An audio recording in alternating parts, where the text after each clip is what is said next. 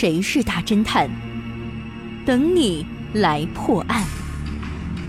上山微电台娱乐出品。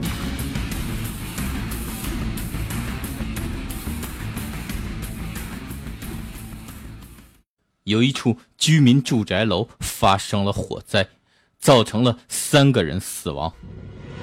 由于该住宅楼为老式的木式结构房屋，因此烧得非常快、非常彻底，以致迅速赶到的消防官兵已经无法救火，而且对火灾现场的勘查也极其困难，因为几乎一切都化成了灰烬。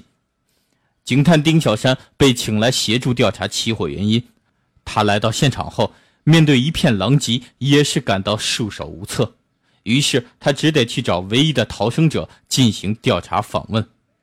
被调查访问的人是该户人家的儿媳妇。据他说，当天早上公婆和丈夫均未起床，她早起为他们做早餐。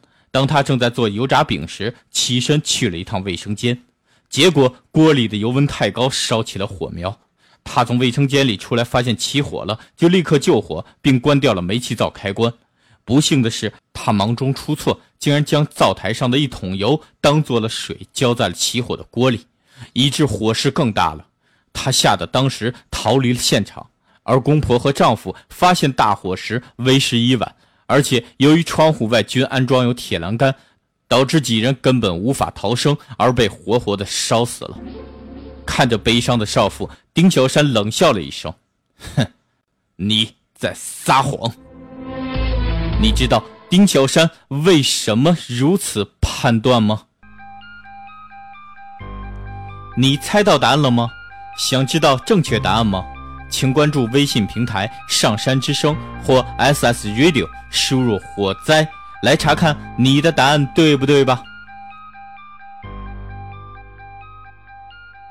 感谢您收听本期的大侦探节目，我是任刚，咱们下期再见。